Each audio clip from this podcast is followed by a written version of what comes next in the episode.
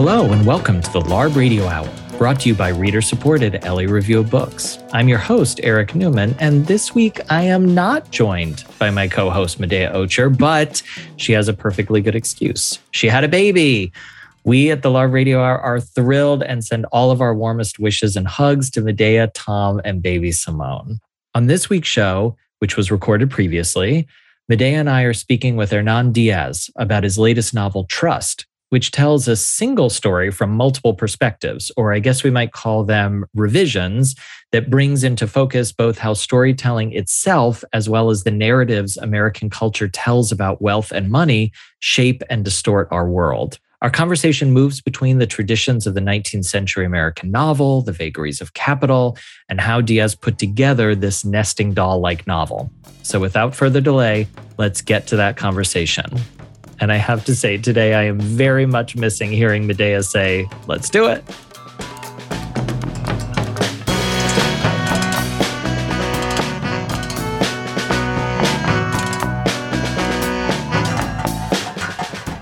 We are excited to have Hernan Diaz on the line with us today.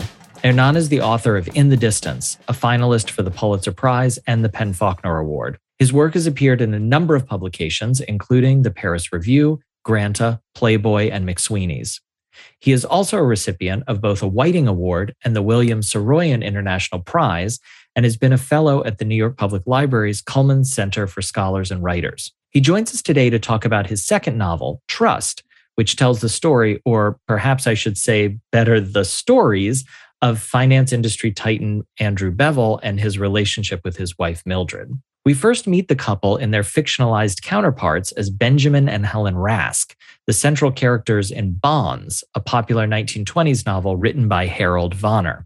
The story that Trust's opening novel within a novel tells is challenged by an irate Andrew Bevel, who sets about writing his own memoir, the ostensibly true tale of his life and marriage, with the help of a ghostwriter named Ida Partenza. In the third and fourth sections of Trust, this story is revisited and revised yet again, first by Ida in a sort of memoir of a memoir, and then in the words of Mildred Bevel herself. This multi layered novel attempts to capture for us not only the ways in which the stories we tell about ourselves and others come to shape our lives, but also how finance and wealth playing here on the double signification of the title trust as both a moral bond we share with others and a financial arrangement, distort and warp our reality.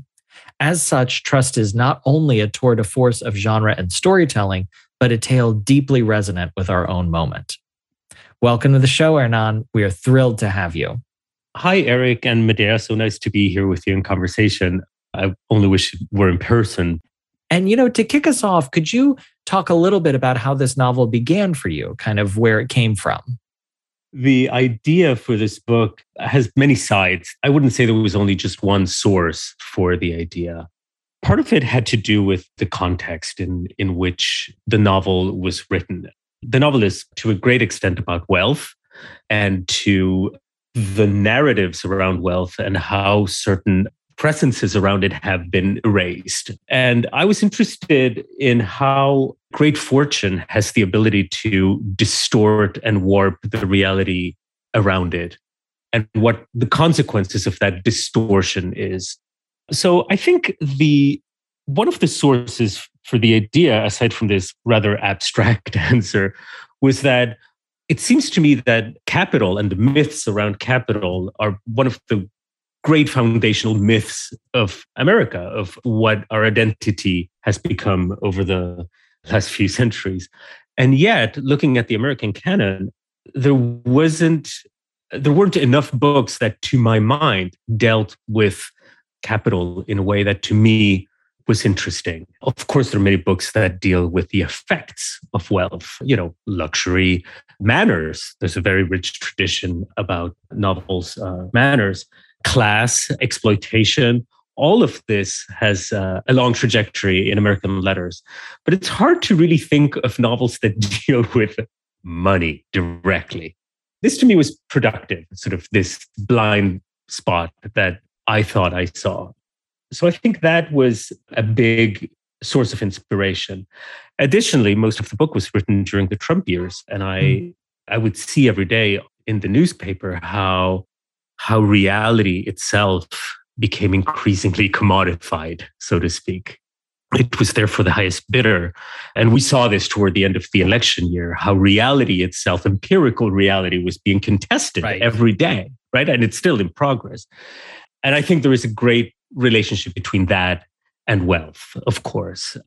So I think these are some of the aspects that drew me to the book and also the stories that are buried underneath the enormous mass and weight of these fortunes. That was something I was very interested in, and how the narratives of wealth are exclusively male, both in historical accounts mm. and in fiction. The world of wealth is a masculine world, and women have been erased from it. So that was yet another blank spot that to me deserved attention.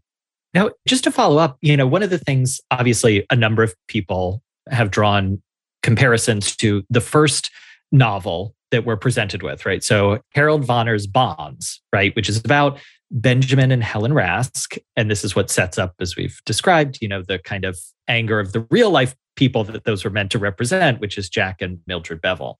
But that first novel that you give us inside of your novel, which is Bonds, it feels like in many ways an homage to Edith Wharton. But as you're talking about these kind of novels about money, I'm also instantly reminded of how many kind of 19th century novels and early 20th century novels Bonds kind of reminds me of. So this would be people like William Dean Howells's The Rise of Silas Lapham.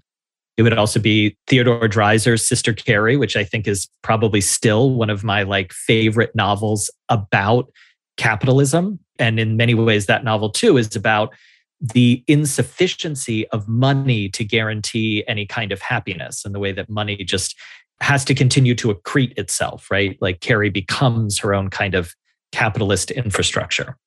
I'm struck by what you're saying that you're right. Money in the contemporary novel is usually offered as a given or a backdrop or a kind of, if you think about like Crazy Rich Asians, for example, is what comes immediately to mind, as a kind of glittering ambiance in which one can experience characters, right? But it's not about the money itself.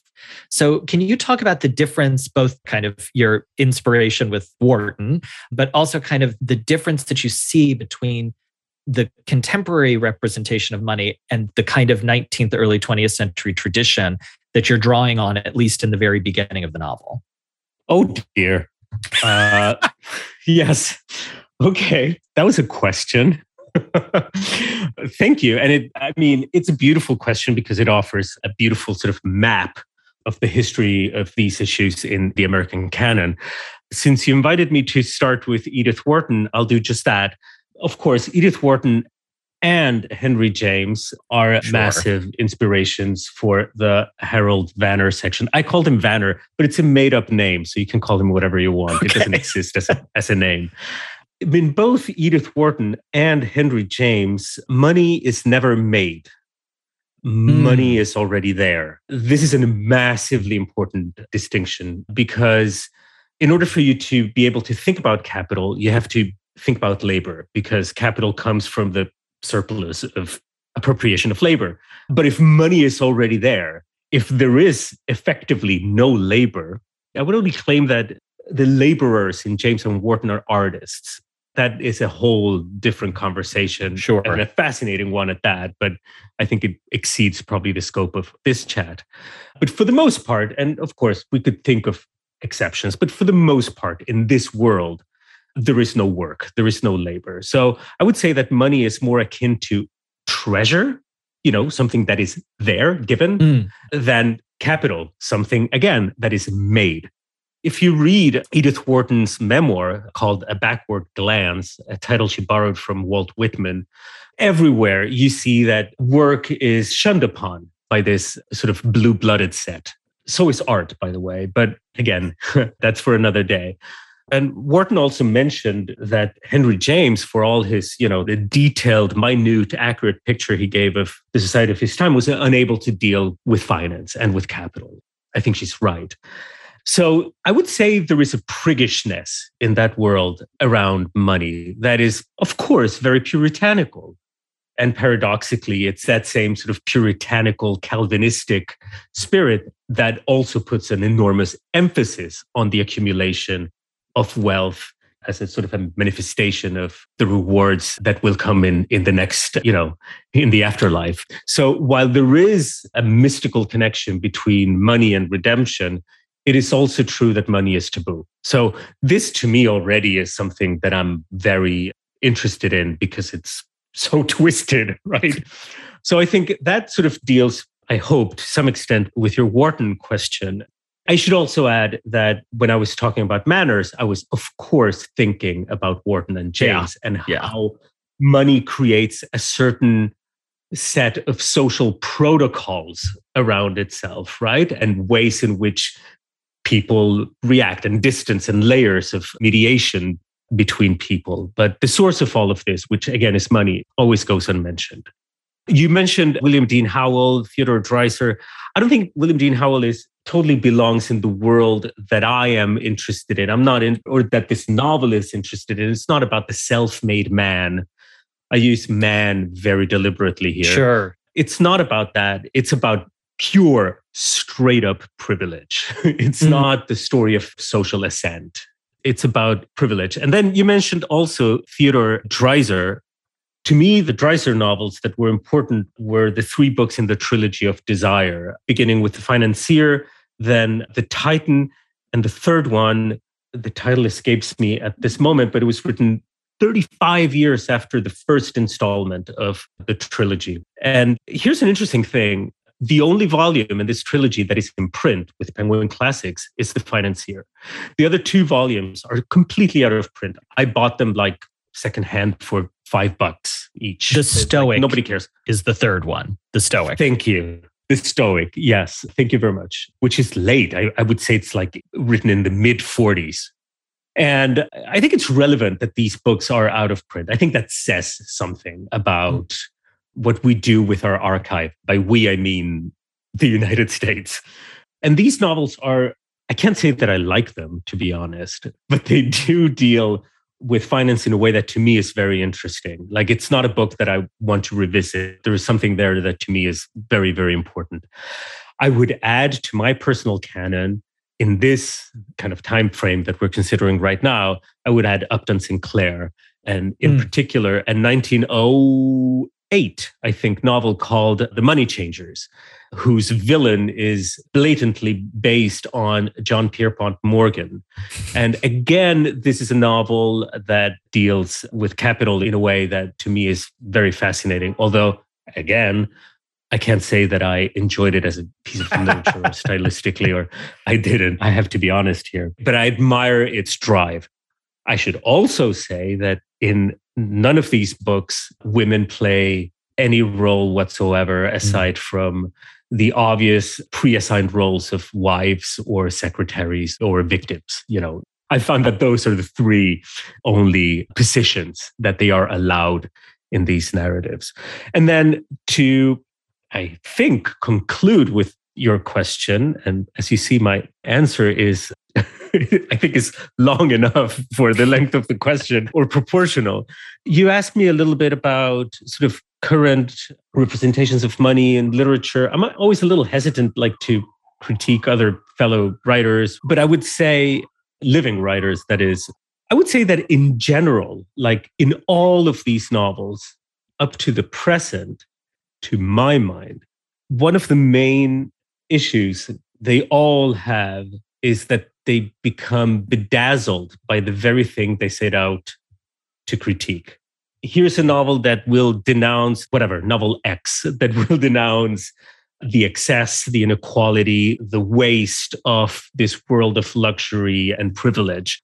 But what I usually see happening in those novels is that they become absolutely mesmerized, bedazzled, and drawn and to that very world and end up fetishizing it in, in a way that's totally counterproductive. I don't know if this makes sense, but to me, it's a pretty consistent pattern. That also seems very much in keeping, even though we're talking about much broader forms of literature, with that kind of Puritan tradition of like the thing that is taboo also sometimes accretes to itself a kind of excitement or like an allure. The thing that you're critiquing and saying is terrible gets transformed, as you're saying, into the object of ultimate desire. Oh, I think that's totally right. I hadn't made that leap, you know, from the thing that I said to the one you said, but I think it's it is the natural leap to make, no doubt. Yes. But since we're talking about sort of the more contemporary novels, I think there is a difference between that sort of puritanical repression slash fascination mm-hmm. to whatever happens after Ronald Reagan, for example, mm, and that mm-hmm. world of complete excess. I think there is a difference between a certain kind of waspy representation of wealth to the nouveau riche representation of wealth after the 80s you know yeah. there is something that happens there that is also very interesting but there is a difference in tenor and tone i think after those years it seems like there's something tricky though in terms of like depicting the actual gathering of wealth and i feel like this book does it well in that it's abstract in a way that i who has no mind for money for money or mm-hmm. numbers that's why i'm here. I'd be doing something else if i did and had no moral compass too i think i'd have to lack that. But is that there's like a certain abstraction to it and that money creates more money and it seems to me really hard to narrativize that kind of accretion of wealth. So I wonder how you thought about that and how how to approach the oddity of the numbers that exist in a particular financial sphere, but that it's not literally cash exchanging hands, you know? The abstraction of money for me was very much at the core of this project. And this is why I'm not the book is not about industrialists. You know, it's not people who make goods or commodities or provide services and then sell them.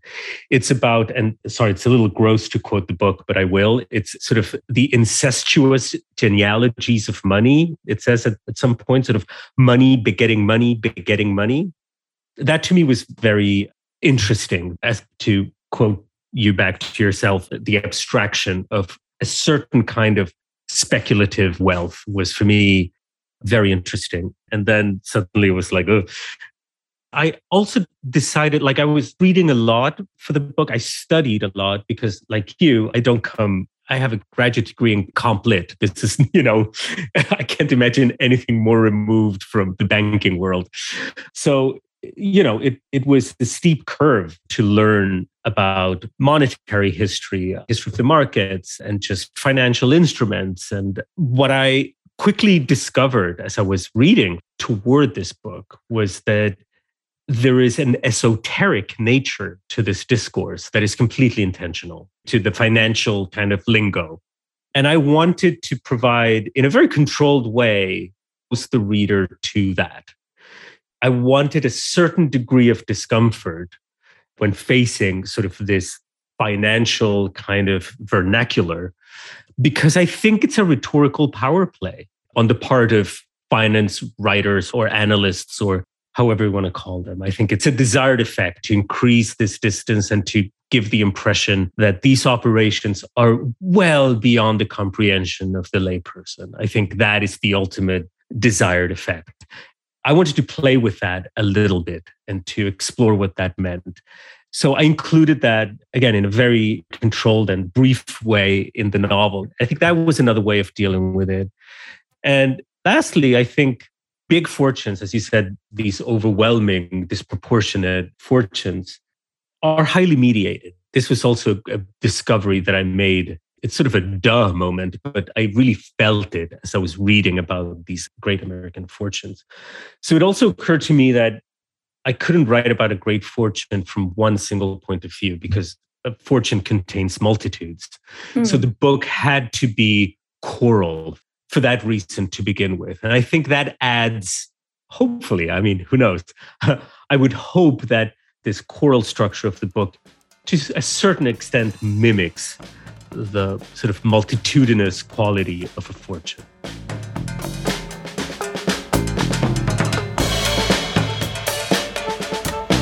You are listening to the LARB Radio Hour. We've been speaking with Hernan Diaz, author of Trust. We'll return to that conversation in just a moment, but first, we have this week's book recommendation.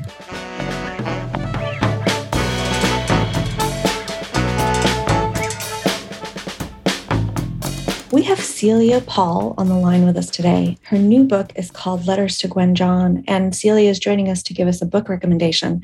Celia, what book are you going to recommend? I'm going to recommend The Complete Letters of Vincent van Gogh. You write about a lot of the letters in this book, actually. Can you tell us a little bit about what drew you to that collection? Well, I think the letters, I think Vincent was a very great writer. Can I read something from one of the letters to give an idea? Please. Yes.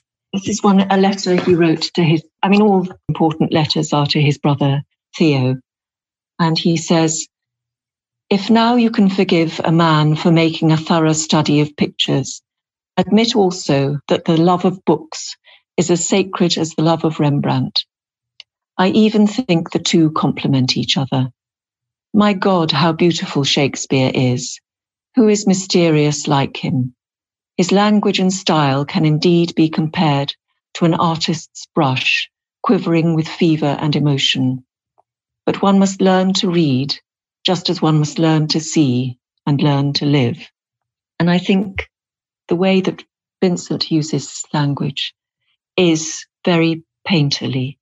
You go on the journey with him from a young man to when he killed himself at age 37 and you go through the times of finding himself, losing himself, and the distress of his own loneliness and his commitment to his art in an unforgettable way. Do you have a favorite work of his that you would recommend listeners take a closer look at? I love so many of his paintings. It's difficult to say. But I do love his blossom trees very mm. particularly.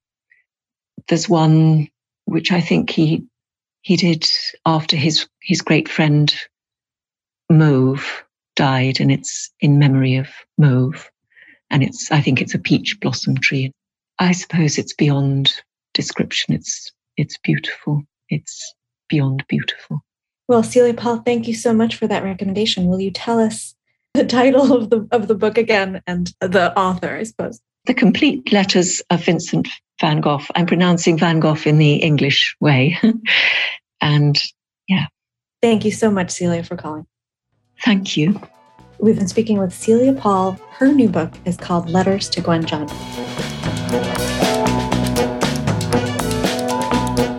Now, back to our conversation with Hernan Diaz, author of Trust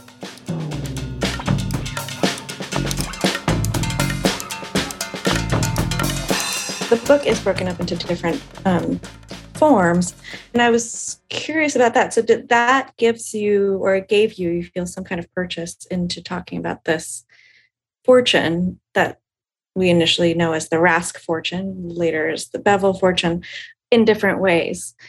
And part of it also is that these different accounts mm, lead without giving anything away um, lead the reader into questioning some of the things that we might have taken for granted earlier.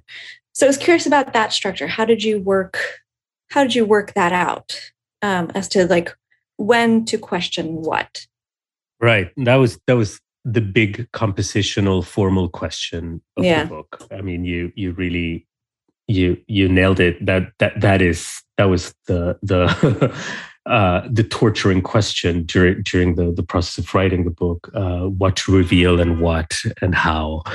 Um, so go, going back to the beginning of our conversation, uh, a thing about great wealth is that we have all sort of uh, as, as a culture, I, mean, uh, the three of us become enamored with with this uh, notion of the self-made man, you know, who mm-hmm. pulls himself up by his bootstraps and through hard work and toil, uh, you know, uh, amasses a great fortune. Uh, it's it's it's that's one of the great American narratives, and again, I use man deliberately, and the the thing is.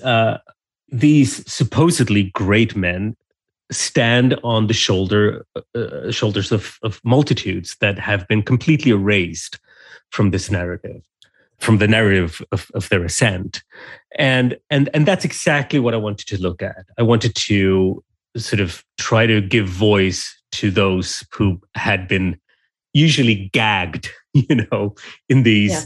in these in these narratives. So, and I think th- this also brings us to the to the title of the book, which is which is trust, and and part of it, of course, trust has a financial dimension. You know, it's a financial term, and um, but it also it's also uh, it has an emotional or an experiential dimension as well. You know, I wanted for the reader to to, to experience different voices, to try to question the ownership of of these voices, to try to think of what of how each one of these voices comes with listening to them or reading them. I think every text does this. We there is there is a there is a contractual nature to reading and look how the financial sort of lexicon starts sort of creeping in but i think we do establish or enter into a contract each time we read anything uh, and for the most part we don't question that contract uh, or those contracts. And i and and to me the experience of reading trust involves having the reader questioning those contracts at all at all times. And he, hopefully each section will make the reader wonder about the previous one and and and what assumptions were taken for granted you know?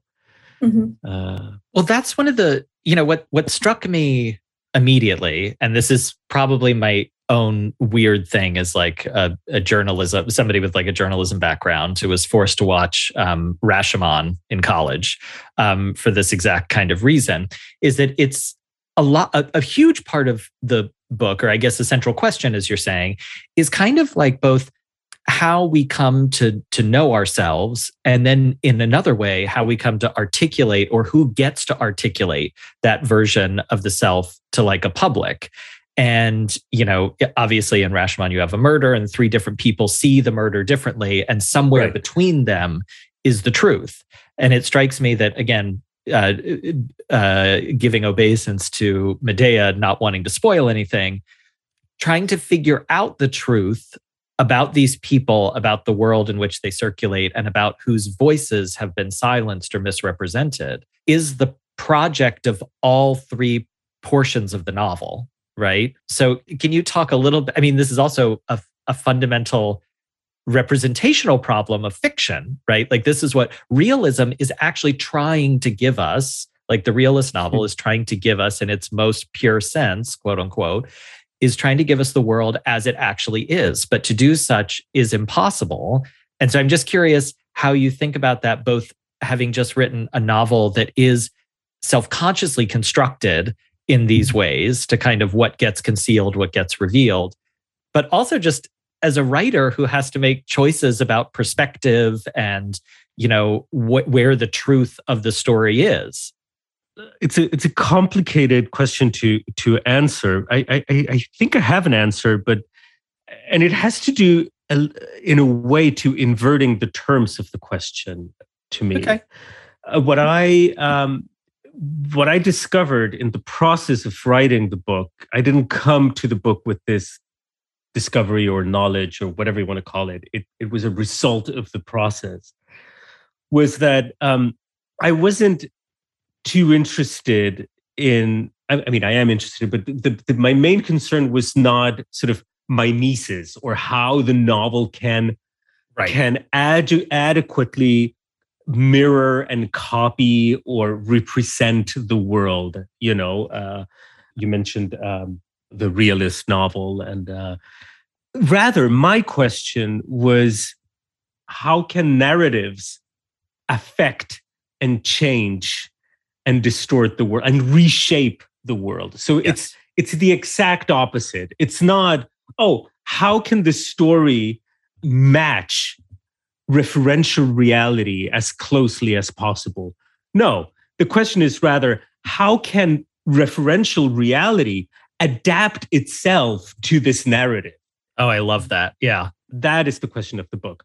And I think it's also, of course, this can sound like monstrous and, and cynical to a certain extent, but it, it, it is also a testimony to the power of the word and the power of literature, you know, which is I feel not in a subservient relationship to that referential reality, but a part of it.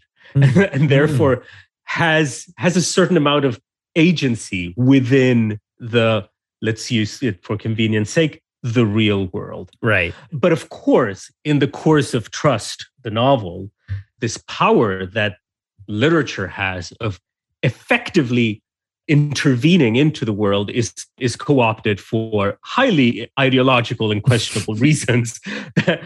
That, that that happens as well in the novel but but that would be my response sort of to to try to move away from from this um, um, specular uh, relationship this uh, between between literature and life in favor of uh, a, a, more um, a more active uh, uh, notion of literature uh, as as as as as a discourse able to to shift reality itself yeah so your first book in the distance partly dealt with a a sort of foundational American myth. This one seems to tread similar ground, at least in terms of that its Americanness. And and I, I was curious, what draws you to that? I mean, there's there's like, what about the sort of and the maybe it's the the weirdness of of, of American found, foundational stories, but what is it about these this sort of land that you find interesting? uh, well, um, I don't have like a, a, clear answer to that. I ask myself the same question uh, often. I am I am an American by choice. I wasn't I wasn't born here, but I've by now spent most of my life here. I think this is my twenty third year in in the United States. So it's you know it's a long it's a long it's most of my life effectively. Look, I don't know. To me, maybe, maybe it has to do with the fact that my first approach to the United States, my first contact with the United States was, as many foreigner, foreigners, uh, was through fiction. Like I, I, would read American novels, I would uh, mm. watch American films, I would read American comics, I would listen to American lyrics, you know, in in, in American songs. So maybe that's why I'm interested in in the fictional in the fictions that America writes about itself for hmm. itself. Mm. I also think, and this, I feel this is a pretty objective kind of statement. I also feel that the United States has like a, a fictional engine at its core. It's very welcoming to fiction. The, the proliferation of narratives around this country is kind of bananas that come from the United States itself. Like, I don't think that happens in Belgium or in Uruguay, you know? uh-huh. you, you, you know what I'm saying?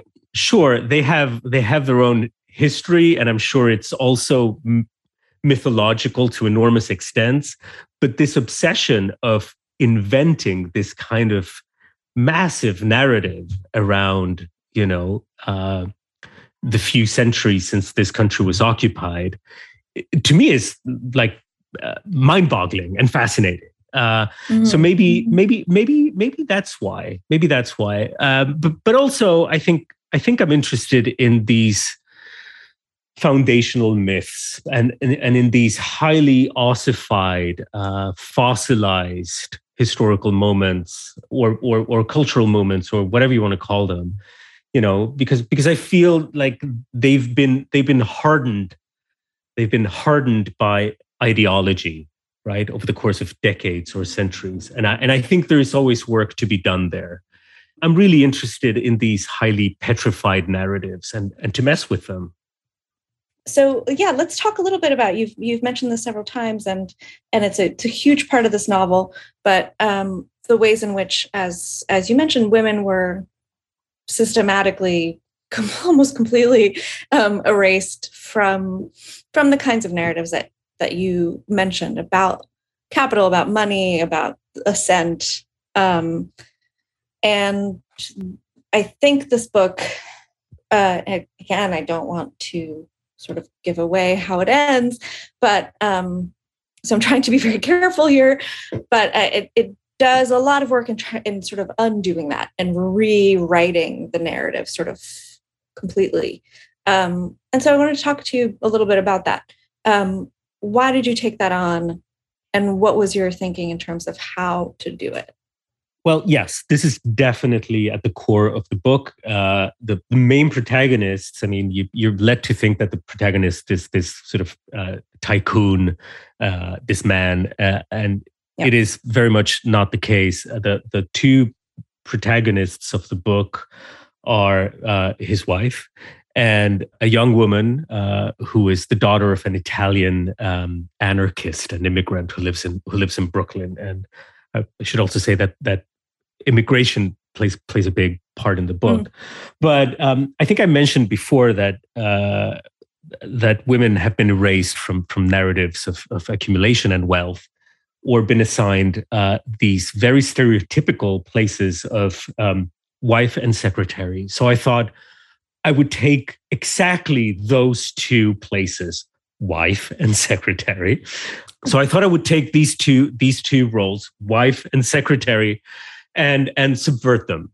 Uh, it's hard to talk about what happens with these two characters without giving away the absolute main um, plot twists. But um, uh, uh, I would say that uh, one of the great revelations in the book has to do around voice. Who is speaking mm-hmm. who who has been denied a voice and who reclaims a voice. This is this is one of the main elements uh, far more than plot even perhaps in in the book. And i think it becomes obvious once once you read the book. Um, and uh, I did a lot of research uh, for the book and, and actually read diaries and journals kept by oh interesting. uh, yes kept by uh, wives of uh, financiers in in this in this time period and and socialites uh, of this time period. And it was shocking and and and really heartbreaking and crushing to see sort of the the suffocation and boredom and waste of these lives you know uh, uh, of these women who had been just cornered into into this this completely uh, uh, uh, uh claustrophobic place, and this is mm. something that that the novel dwells on a lot. as far as the young secretary, um, it's it's tremendously important what happens in the United States in the 20s and 30s with women entering the white collar labor force, and for the first time being able to aspire to sort of a, a middle class uh, status, you know, without marrying into it. Um, but uh, uh, my protagonist also sort of uh, uh, uh manages to sort of steer away from from that predictable path. She, she, she actually becomes a very successful writer, and and again, I feel her voice is is does a lot of work in in the book. Hernan, thank you so much for for joining us. Thank you so much. Thank you for incredible questions, and uh, it's this conversation has been just a pleasure. Thank you. Thank you. We've been speaking with Hernan Diaz. His new book is called Trust.